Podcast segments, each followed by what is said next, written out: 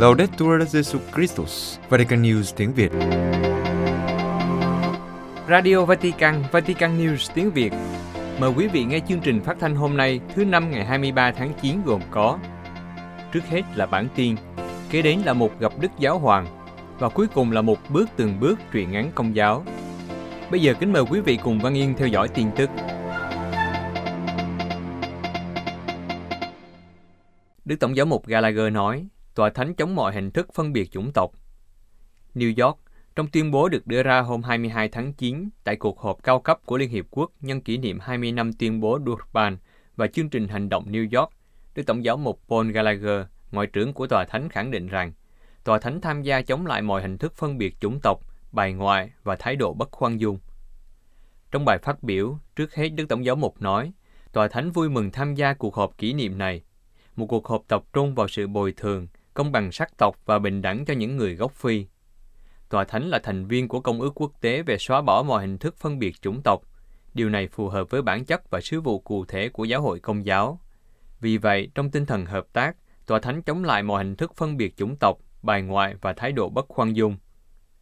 Cách riêng đối với những người gốc Phi đang sống trong tình trạng di cư và tị nạn thường bị phân biệt đối xử, Tòa Thánh hy vọng rằng việc thành lập diễn đàn thường trực gần đây cho những người gốc Phi sẽ đóng góp vào nỗ lực của các quốc gia và quốc tế nhằm cung cấp công lý và hỗ trợ cho các nạn nhân của nạn phân biệt chủng tộc. Theo Đức Tổng giáo mục, phân biệt chủng tộc có thể bị đánh bại qua một nền văn hóa gặp gỡ, huynh đệ và liên đới. Tuyên bố Duban là một bước quan trọng và cần thiết, nhưng chúng phải dẫn đến sự thay đổi thực sự qua các hành động của các chính phủ, giáo dục và truyền thông đạo đức, cung cấp thông tin khách quan, tôn trọng nhân phẩm và không nuôi dưỡng thái độ chia rẽ. Tuyên bố Duban bày tỏ lo ngại về thái độ bất khoan dung, các hành động thù địch và bạo lực chống lại các nhóm tôn giáo. Việc coi thường quyền tự do tôn giáo, tín ngưỡng dẫn đến nhiều vi phạm nhân quyền. Trong những năm gần đây, chúng ta đã chứng kiến sự gia tăng các cuộc bách hại tôn giáo của cả các tổ chức nhà nước và không phải của nhà nước. Các cá nhân và các dân tộc bị phân biệt đối xử vì đức tin, trong khi thủ phạm thường không bị trừng phạt.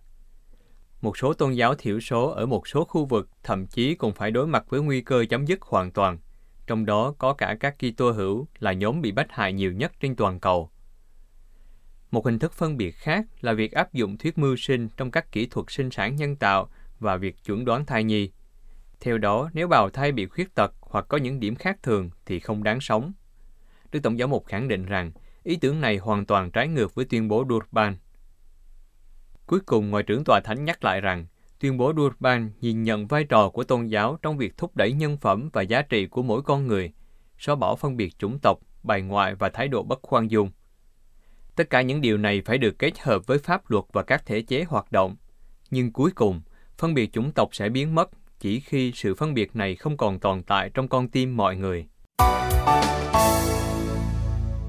Giáo hội và Caritas Haiti kêu gọi cứu trợ người dân.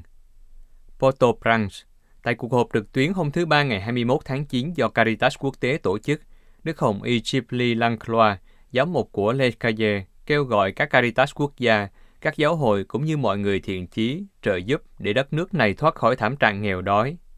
Trận động đất mạnh 7,2 độ Richter xảy ra sáng 14 tháng 8 vừa qua, ảnh hưởng toàn bộ Haiti, nhưng miền Les Cayes ở phía nam Haiti đã bị thiệt hại nặng nhất. Hậu quả là 2.246 người thiệt mạng, hơn 12.000 người bị thương, chưa kể 329 người bị mất tích. Về vật chất, cha Jean Have François, giám đốc Caritas quốc gia cho biết, 3.815 ngôi nhà bị phá hủy hoàn toàn, 3.470 ngôi nhà bị hư hại, 171 trường học bị phá hủy và 150 nhà thờ, nhà nguyện hoặc công trình kiến trúc nhà thờ sụp đổ, kể cả tòa giáo mục Les Cayes. Sau một tháng, tình trạng vẫn chưa ổn định, và như Đức Hồng Y Lan Cloa khẳng định, giáo hội luôn ở tuyến đầu trong việc cứu trợ các nạn nhân. Thực tế, nơi bị động đất là một khu vực giáp biển, bị cô lập, không có các tổ chức của nhà nước và phi chính phủ. Giáo hội là niềm hy vọng duy nhất cho những người không có nơi nương tựa. Theo giám đốc Caritas Haiti, với tình hình ảm đạm này, rất khó thiết lập một kế hoạch hành động. Bởi vì, một câu hỏi được đặt ra là cần phải duy trì viện trợ nhân đạo khẩn cấp hoặc chuyển sang giai đoạn thứ hai cho phép đầu tư vào các hoạt động sinh sống. Caritas quốc tế muốn đưa ra một kế hoạch hành động và một ngân sách để kích hoạt tình liên đới với các Caritas quốc gia khác nhưng để đánh giá các nhu cầu thì cần phải có thời gian. Cha François cho biết, trong bối cảnh nhà nước không có trách nhiệm trong những năm qua, bị các tổ chức phi chính phủ cạnh tranh quyền lực, một câu hỏi lớn cũng được đặt ra là chúng ta phải muốn tái thiết gì cho miền Nam Haiti? Về phần giáo hội, Caritas đã xác định bốn ưu tiên trong tình trạng khẩn cấp hiện nay, đó là hỗ trợ cho những người dân bị tổn thương, cung cấp nhà ở cho các gia đình ở phía Nam và giáo dục cho trẻ em, giúp cho các gia đình ở nông thôn có thể tự đáp ứng nhu cầu của họ thông qua các cơ sở hạ tầng. Tòa Thánh ủng hộ một thế giới không vũ khí hạt nhân. Viên Phát biểu tại Đại hội đồng lần thứ 65 của Cơ quan Năng lượng Nguyên tử Quốc tế hôm thứ Hai ngày 20 tháng 9, tiến sĩ Francesca Di Giovanni, Thứ trưởng Ngoại giao của Tòa Thánh, phụ trách về các quan hệ đa phương, nhắc lại lời kêu gọi kiềm chế việc phổ biến vũ khí hạt nhân và cung cấp công nghệ hạt nhân hòa bình vì lợi ích của toàn thể nhân loại. Đồng thời nhấn mạnh rằng, Tòa Thánh luôn ủng hộ một thế giới không vũ khí hạt nhân. Thứ trưởng Ngoại giao của Tòa Thánh nhìn nhận vai trò duy nhất của Cơ quan Năng lượng Nguyên tử Quốc tế liên quan đến việc không phổ biến vũ khí hạt nhân.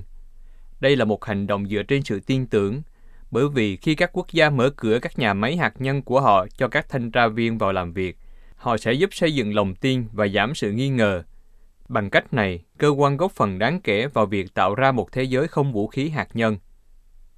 Hướng đến những người nghèo, những người dễ bị tổn thương, thành phần phải chịu nhiều thiệt thòi trong cuộc khủng hoảng đại dịch, bà Francesca Di Giovanni nói. Chúng ta có trách nhiệm thúc đẩy một nền văn hóa quan tâm, trong đó đặt nhân phẩm và công ích vào trung tâm của mọi việc chúng ta làm. Với cái nhìn này, Thứ trưởng Ngoại giao của Tà Thánh đánh giá cao đối với Zodiac, chương trình hành động hòa nhập của Cơ quan Phòng chống dịch bệnh từ động vật.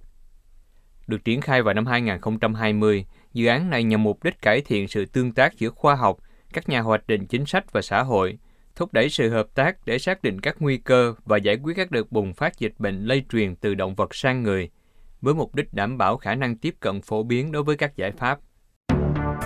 Quý vị vừa theo dõi bản tin ngày 23 tháng 9 của Vatican News tiếng Việt.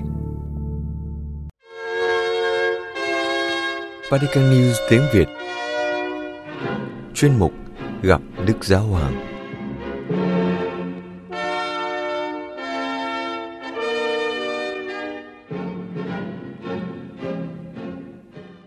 Kính thưa quý thính giả, vào sáng thứ Tư ngày 22 tháng 9, tại hội trường Phaolô 6, Đức Thánh Cha đã có buổi tiếp kiến chung dành cho các khách hành hương như thường lệ sau mỗi chuyến tông du và buổi tiếp kiến chung ngay sau đó, Đức Thánh Cha chia sẻ với những người hiện diện về chuyến tông du Ngài vừa thực hiện. Bài đọc sách thánh trước khi Đức Thánh Cha chia sẻ được trích từ sách công vụ tông đồ. Ông Phaolô và ông Barnaba mạnh dạn lên tiếng. Chúa truyền cho chúng tôi thế này, ta sẽ đặt ngươi làm ánh sáng muôn dân, để ngươi đem ơn cứu độ đến tận cùng cõi đất. Nghe thế, dân ngoại vui mừng tôn vinh lời Chúa, và tất cả những người đã được Thiên Chúa định cho hưởng sự sống đời đời đều tin theo. Lời Chúa lan tràn khắp miền ấy, các môn đệ được tràn đầy hoan lạc và thánh thần. Sau bài đọc, Đức Thánh Cha bắt đầu bài chia sẻ. Anh chị em thân mến, chào anh chị em. Hôm nay tôi muốn nói với anh chị em về chuyến tông du mà tôi đã thực hiện đến Budapest và Slovakia. Vừa kết thúc cách đây một tuần, vào thứ tư tuần trước. Tôi sẽ tóm tắt chuyến viếng thăm đó như thế này. Đó là một cuộc hành hương của cầu nguyện, một cuộc hành hương về cội nguồn, một cuộc hành hương của hy vọng. Đức Thanh Cha lần lượt chia sẻ ba ý, cầu nguyện, cội nguồn và hy vọng. Điểm dừng đầu tiên là ở Budapest cho thánh lễ bế mạc Đại hội Thánh thể quốc tế, bị hoãn lại đúng một năm do đại dịch. Việc tham dự buổi cử hành này thật tuyệt. Dân thánh của Chúa trong ngày của Chúa đã quy tụ trước mầu nhiệm thánh thể. Từ đó, họ không ngừng được sinh ra và tái sinh. Dân Chúa được ôm lấy bởi thánh giá phía trên bàn thờ, quay về cùng một hướng là bí tích thánh thể chỉ ra. Đó là con đường của tình yêu khiêm nhường và vô vị lợi, của tình yêu quảng đại và tôn trọng đối với tất cả mọi người, của đức tin thanh tẩy khỏi tính thế gian và dẫn dắt đến điều thiết yếu. Đức tin này luôn thanh tẩy chúng ta và giúp chúng ta tránh khỏi tính thế gian vốn hủy hoại chúng ta. Nó là con mọt phá hủy chúng ta từ bên trong. Và cuộc hành hương cầu nguyện đã kết thúc tại Slovakia vào ngày lễ Đức Mẹ Sầu Bi. Ở Sastin cũng vậy, tại đền thờ Đức Trinh Nữ Bảy Sự Thương Khó, rất đông con cái đã đến để mừng lễ mẹ.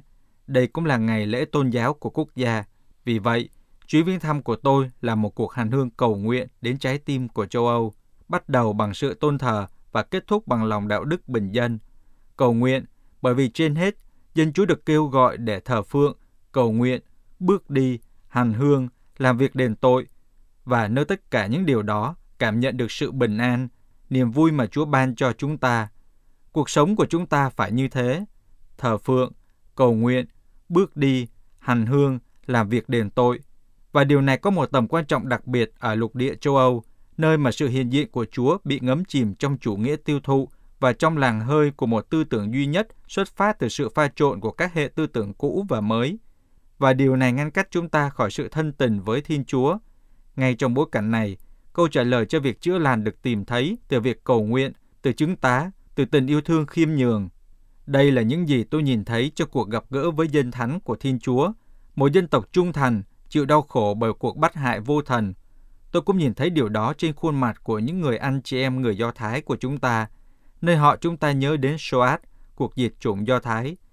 Bởi vì không có lời cầu nguyện nào mà không có sự ghi nhớ. Điều này có nghĩa là gì? Nghĩa là khi cầu nguyện, chúng ta phải nhớ lại cuộc sống của chính mình, của chính dân tộc mình, cuộc sống của bao nhiêu người đồng hành với chúng ta từ nơi thành thị, nơi dân tộc, đó là lịch sử. Đến đây, Đức Thánh Cha nêu lên một ví dụ trong chuyến viếng thăm vừa qua về việc một giám mục lớn tuổi người Slovakia khi đến chào Đức Thánh Cha đã kể với Ngài rằng Tôi đã làm tài xế xe điện để ẩn mình khỏi Cộng sản. Đức Thánh Cha giải thích, thật hay, trong cơn bắt hại, vị giám mục này đã là một tài xế xe điện, và khi ẩn mình như thế, vị giám mục này đã làm nhiệm vụ giám mục và không ai biết Ngài. Hãy nhớ rằng, không có lời cầu nguyện nào mà không có việc nhớ lại. Điều này giúp nhiều trong việc cầu nguyện. Khi cạnh thứ hai, chuyến tông du này là một cuộc hành hương về cội nguồn. Đức Thánh Cha nói, gặp gỡ các anh em giám mục cả ở Budapest và Bratislava, tôi có thể chạm vào ký ức biết ơn về những cội nguồn của đức tin và đời sống Kitô giáo, sống động về gương sáng của những nhân đức có đức tin, chẳng hạn như Đức Hồng Y Mincenti và Đức Hồng Y Korek, như trên phước giám mục Pavel Peter Kodik. Cội nguồn bên rễ xuống thật sâu, rồi đến tận thời đại của chúng ta, đến công cuộc truyền giáo của hai anh em thánh Cyrilo và Metodio, những người đã đồng hành cùng chuyến tông du này như một sự hiện diện liên lỉ. Tôi nhận thấy sức mạnh của những cội nguồn này cho việc cử hành phụng vụ thánh theo nghi lễ Byzantine ở Breslau vào ngày lễ suy tôn thánh giá. Trong những bài hát, tôi cảm thấy trái tim rung động của dân thánh trung thành được tôi luyện bởi đau khổ vì đức tin. Tôi đã nhiều lần nhấn mạnh sự thật rằng những cội nguồn này luôn luôn sống động, đầy nhựa sống là Chúa Thánh Thần, và như vậy chúng phải được gìn giữ, không phải là hiện vật trong bảo tàng, không bị tư tưởng hóa và bị lợi dụng vì uy thế và quyền lực để củng cố một căn tính khép kín. Không, điều này có nghĩa là phản bội và dìm chết truyền thống. Thánh Cyrilo và Methodio đối với chúng ta không phải là những nhân vật để tưởng nhớ, nhưng là những mẫu gương để noi theo, những người thầy mà từ đó chúng ta luôn có thể học hỏi về tinh thần và phương pháp loan báo tin mừng, cũng như dấn thân dân sự. Trong chuyến tông du này đến trái tim của châu Âu, tôi thường nghĩ đến những người cha của Liên minh châu Âu như những gì họ đã mơ, hiểu và sống như thế. Cội nguồn là sự đảm bảo cho tương lai. Từ đó, những nhánh hy vọng dày đặc sẽ trổ sinh. Chúng ta cũng có nhiều gốc rễ. Mỗi người có những gốc rễ riêng. Chúng ta có nhớ những gốc rễ của chúng ta không? Về ông bà, cha mẹ, chúng ta là những mắc nối từ ông bà. Họ là một kho tàng. Chúng ta có thể nói, nhưng họ già rồi. Không, họ cho bạn nhựa sống. Bạn phải đến với họ để lấy nhựa sống để lớn lên và tiến về phía trước. Chúng ta không nói rằng đến và nương tựa nơi cội nguồn. Không, nhưng đến cội nguồn, lấy nhựa sống và tiến bước, đi đến chỗ của bạn. Đừng quên điều này, Đức Thánh Cha lặp lại câu Ngài đã từng nói nhiều lần.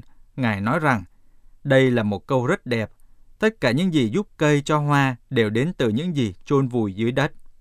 Điểm thứ ba mà Đức Thánh Cha nói đến về chuyến tông du này là một cuộc hành hương của hy vọng. Ngài nói, tôi nhìn thấy rất nhiều hy vọng trong mắt của người trẻ trong cuộc gặp gỡ khó quên tại sân vận động Kosice. điều này cũng cho tôi nhiều hy vọng, cho thấy nhiều cặp đôi trẻ, thật nhiều trẻ em. Tôi đang nghĩ về mùa đông dân số mà chúng ta đang sống, nhưng tại đất nước đó, có nhiều cặp đôi trẻ và trẻ em, đó là dấu chỉ của hy vọng. Đặc biệt trong thời kỳ đại dịch, khoảnh khắc ngày lễ này là một dấu hiệu mạnh mẽ và đáng khích lệ. Cũng với sự hiện diện của đông đảo các cặp vợ chồng trẻ cùng con cái của họ, chứng tá của chân phước Anna Kolesarova, một thiếu nữ người Slovakia đã phải trả giá bằng mạng sống để bảo vệ phẩm giá của mình trước bạo lực. Một chứng tá mà đáng tiếc là hiện thực hơn bao giờ hết, bởi vì bạo lực đối với phụ nữ vẫn còn đang là một vết thương hở. Tôi đã nhìn thấy niềm hy vọng nơi rất nhiều người luôn âm thầm quan tâm và chăm sóc người khác. Tôi đang nghĩ đến các nữ tu bác ái truyền giáo của trung tâm Belem ở Bratislava. Các nữ tu thật tuyệt.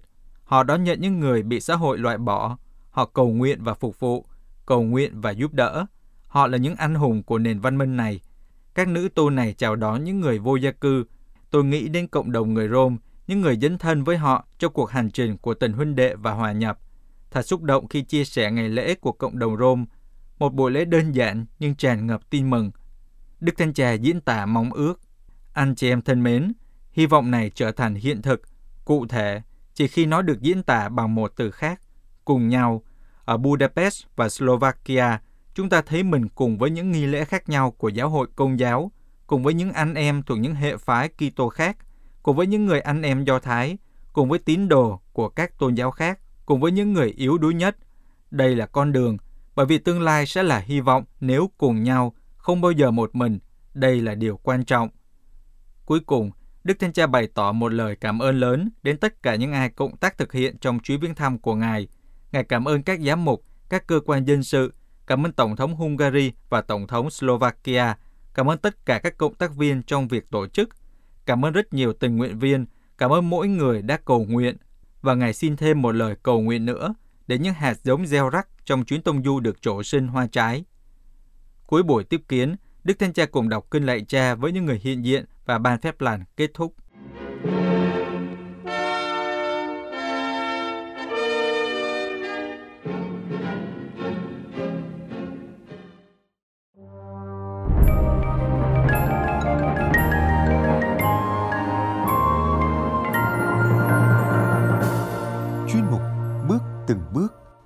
Nhà đạo của Vatican News tiếng Việt.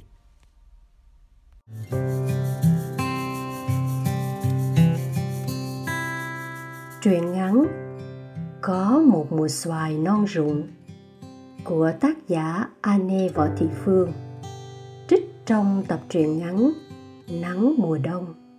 Người đọc Mộng Phi do Vatican News tiếng Việt thực hiện. chiều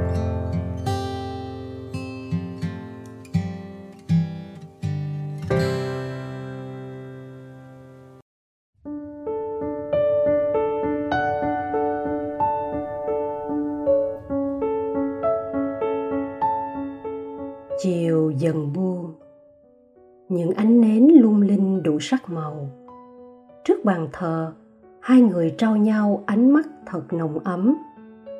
Hôm nay là một ngày thật đặc biệt. Trải qua những tháng ngày dài, họ đã tìm thấy nhau và cập đến bến bờ hạnh phúc. Vì chính chúa là mối dây liên kết tình yêu của họ.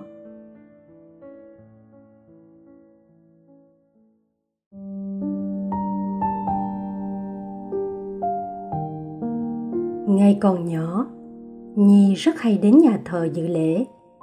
Và mỗi khi có lễ hôn phối, Nhi rất ư là háo hức. Nhìn ánh mắt tràn ngập ý cười của cô dâu và chú rể, cảnh tượng tuyệt đẹp khi cánh cửa nhà thờ mở toang, cô dâu nhẹ nhàng trong chiếc váy cưới dài, thước tha bước đến nơi làm lễ, giữa không gian tràn ngập tiếng thánh ca và các thiên thần nhỏ xinh đẹp thật lãng mạn làm sao? Khi ấy, cô thường hỏi mẹ rằng, tại sao phải kết hôn trong nhà thờ hả mẹ? Mẹ xoa đầu cô rồi bảo, kết hôn trong nhà thờ để được chúa chúc phúc đó con. Câu nói tuy đơn giản, nhưng nó luôn in trong đầu cô, và nhi luôn mong rằng cũng sẽ có một lúc cô được khoác tay người cô yêu thương nhất tiến vào nhà thờ để được Chúa chúc phúc.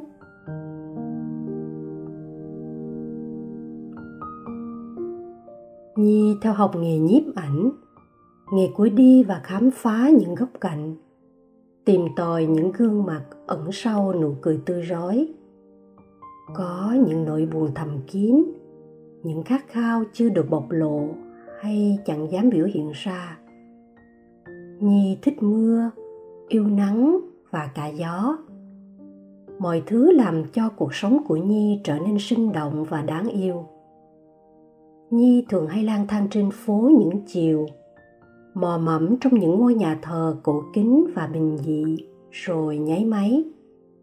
Tất cả đều êm ả, như một giấc mơ mà cô từng mong ước lúc nhỏ. Được chụp những bộ ảnh cưới là người chứng kiến khoảnh khắc hạnh phúc nhất của đời người và là nhân vật chính trong lễ cưới ở thánh đường cùng người cô yêu. Nhi thấy tự hào vì mình là người công giáo. Người ngoại đạo khi kết hôn, chỉ cần giấy hôn thú từ chính quyền rồi là xong. Chỉ riêng người bên công giáo được làm một lễ thật quan trọng và thiêng liêng. Lễ làm phép hôn phối. Nhi rất thích nhìn những cặp đôi làm lễ trong nhà thờ khi một trong hai người là đạo theo.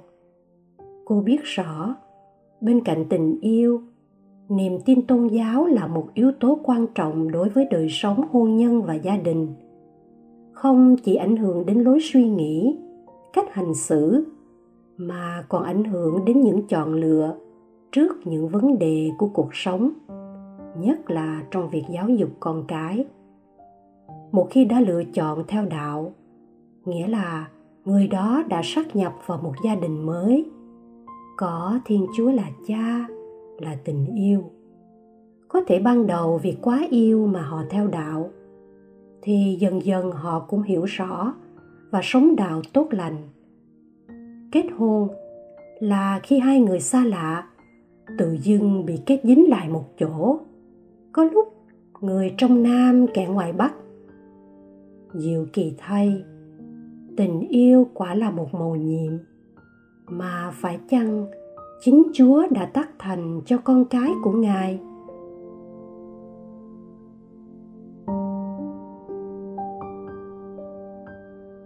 Nhi còn nhớ như in, cái ngày mà cô chia tay mối tình đầu.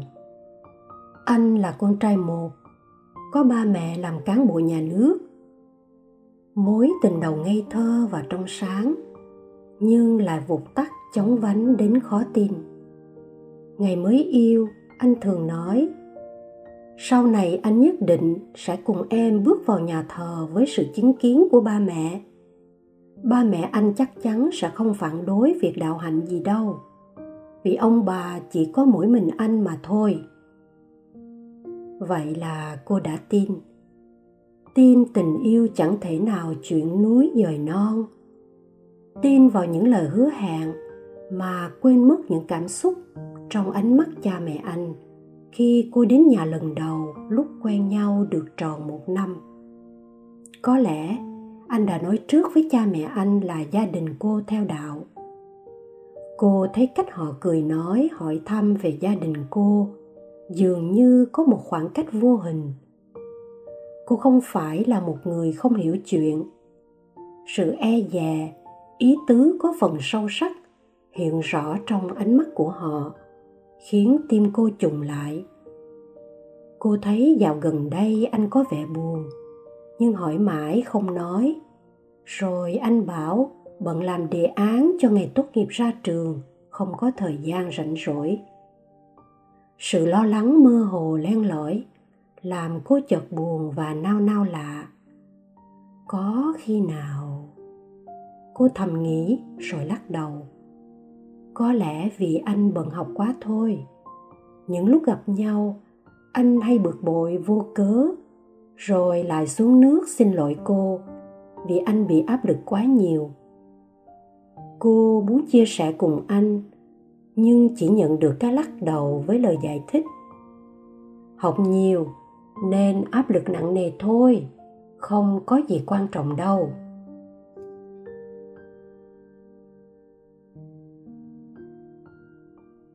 Và rồi một ngày không xa lắm, một ngày cuối tháng ba, nắng chiếu trên cao và gió thoảng nhẹ qua tai. Anh đến gặp cô với một giọng khác lạ. Nhi à chúng ta chia tay thôi, anh xin lỗi vì có lẽ anh chưa đủ chín chắn tự quyết định được. Rồi chuyện của chúng ta sẽ đi đến đâu? Việc gia đình em theo đạo, ba mẹ anh biết và có lẽ không chấp nhận. Rồi thêm vài lý do gì đó nữa. Cô không biết lúc đó mình đã nói gì với anh hay chẳng nói lời nào. Và anh về từ khi nào? Cô chỉ thấy tai ù đi và mọi thứ trước mắt như ngưng lại. Mơ hồ. Cô òa khóc. Vậy là tình yêu cô chưa đủ lớn. Khoảng thời gian một năm, bốn tháng, hai ngày của hai đứa chưa đủ dài để giữ chân anh lại. Hay là do áp lực theo đạo đối với con trai một như anh là quá khó. Nhi không trách anh chỉ là trong tim vừa toạt ra một mạng lớn. Đau và xót. Yêu thương như gió thoảng, rồi vụt tan như bong bóng xà phòng. Một khoảng thời gian qua đi, khi nhìn thấy anh dắt tay một cô gái khác, cô gượng lại được. Gắn lên nhi, mày là đứa mạnh mẽ mà duyên chưa đến thì việc gì phải buồn. Mọi việc cứ để chúa lo liệu thôi. Và cô không cảm thấy đau nữa. Tất cả phải được chôn vào miền ký ức của ngày hôm qua.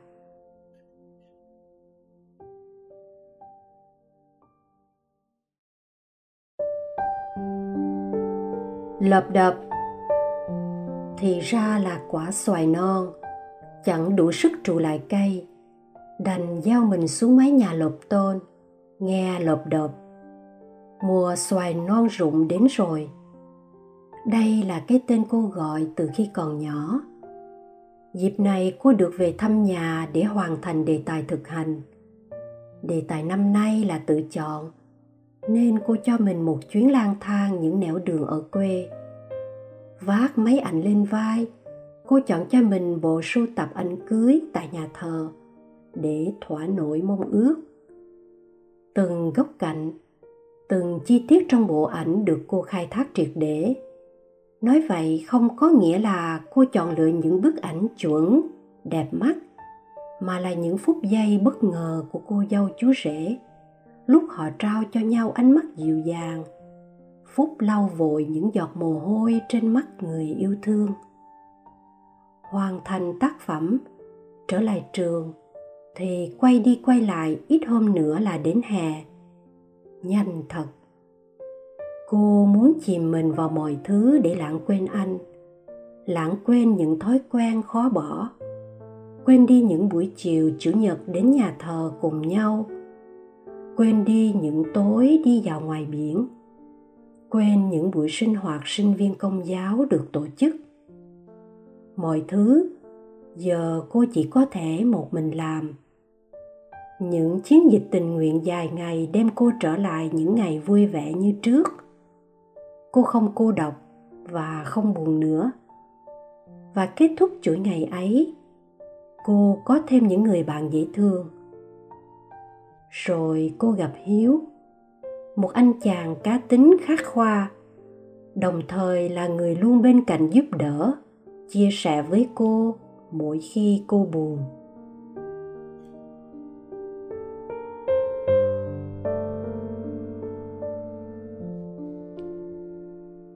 Đến khi chính thức hẹn hò, hiếu mới thừa nhận rằng anh đã thầm mến nhi từ khi nhi còn quen anh khóa trên. Hiếu luôn dõi theo từng bước chân nhi khi hai người yêu nhau đến lúc chia tay. Rồi anh tự hỏi có nên đến gần cô để an ủi cô hay không? Nhưng cứ lần lửa vì ngại ngần. Cơ hội đến với anh khi cả anh và cô cùng tham gia đợt tình nguyện. Và rồi, anh còn đùa. Theo đuổi em có biết là cực khổ thế nào không? Chỉ còn thiếu cái khoảng hái sao trên trời nữa thôi sau thất bại của mối tình đầu. Nhi dường như chai lì với tình cảm của người khác phái. Ai mến cô cô đều biết, nhưng để yêu thì chưa đủ. Vì yêu cô, phải vượt qua rào cản tôn giáo. Việc nhi chấp nhận anh đồng nghĩa với việc hai năm trôi qua mỏi mòn. Cô sợ sợ thất bại một lần nữa trong chuyện tình cảm sợ phải trải qua cảm giác mất mát. Sợ ai đó đến với cô chỉ là lòng thương hại. Hiếu đến, đã thật sự lấp đầy khoảng trống trong tim cô. Cô không ngần ngại nói thẳng, em là người theo đạo. Anh nói yêu em thế có thể không? Câu hỏi không quá rõ, nhưng cũng đủ để anh hiểu. Anh có vượt qua được không? Anh chỉ nhẹ nhàng nói một câu. Anh sẽ cố gắng. Là đủ rồi. Yêu anh, nhi kể mọi thứ đã qua với một giọng bình thản. Về câu chuyện chia tay trong mùa xoài non rụng. Anh ôm cô vào lòng, không hứa hẹn chi cả. Chỉ một vòng ôm ấm áp với cô là quá đủ.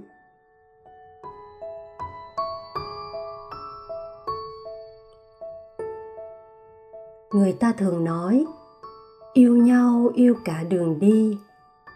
Thật đúng. Quen cô, anh tự mình đón cô đi làm, rồi cùng đi nhà thờ mỗi ngày chủ nhật, mỗi khi có dịp lễ trọng. Anh hỏi cô về giáo lý, về các nghi thức. Anh sẵn sàng chia sẻ với cô những bộn bề trong cuộc sống, những niềm vui và nỗi buồn, áp lực công việc rồi tìm hiểu đạo. Niềm say mê len lỏi trong anh khiến cô tin tưởng, dù không một lời hứa trước. Nhiều đêm chìm trong những phút thinh lặng cầu nguyện, cô thầm cảm ơn chúa đã gửi đến cho cô một người yêu, một người bạn thật tuyệt vời. Nếu là ý ngài muốn, con xin được vâng theo ý ngài.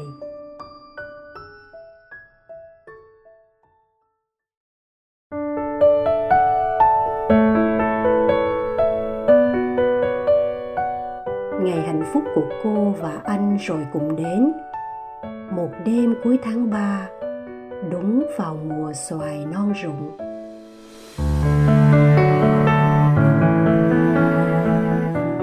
Chiều dần buông, những ánh nến lung linh đủ sắc màu.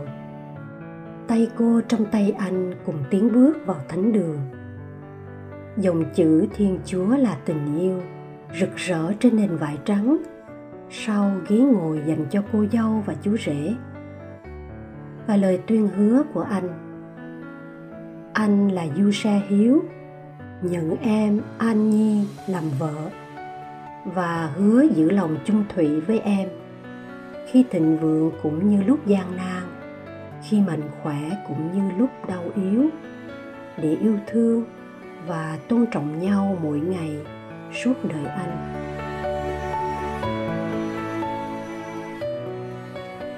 Mùa xoài non rụng năm nay và sau này, cô không còn cô đơn nữa. Vì cô có tình yêu của anh được chúa chúc phúc.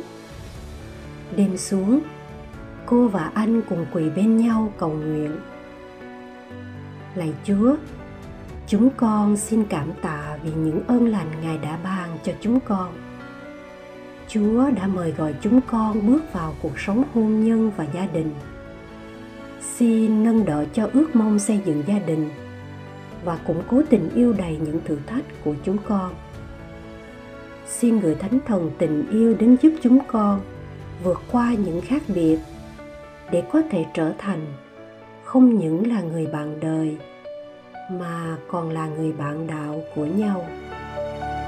Amen.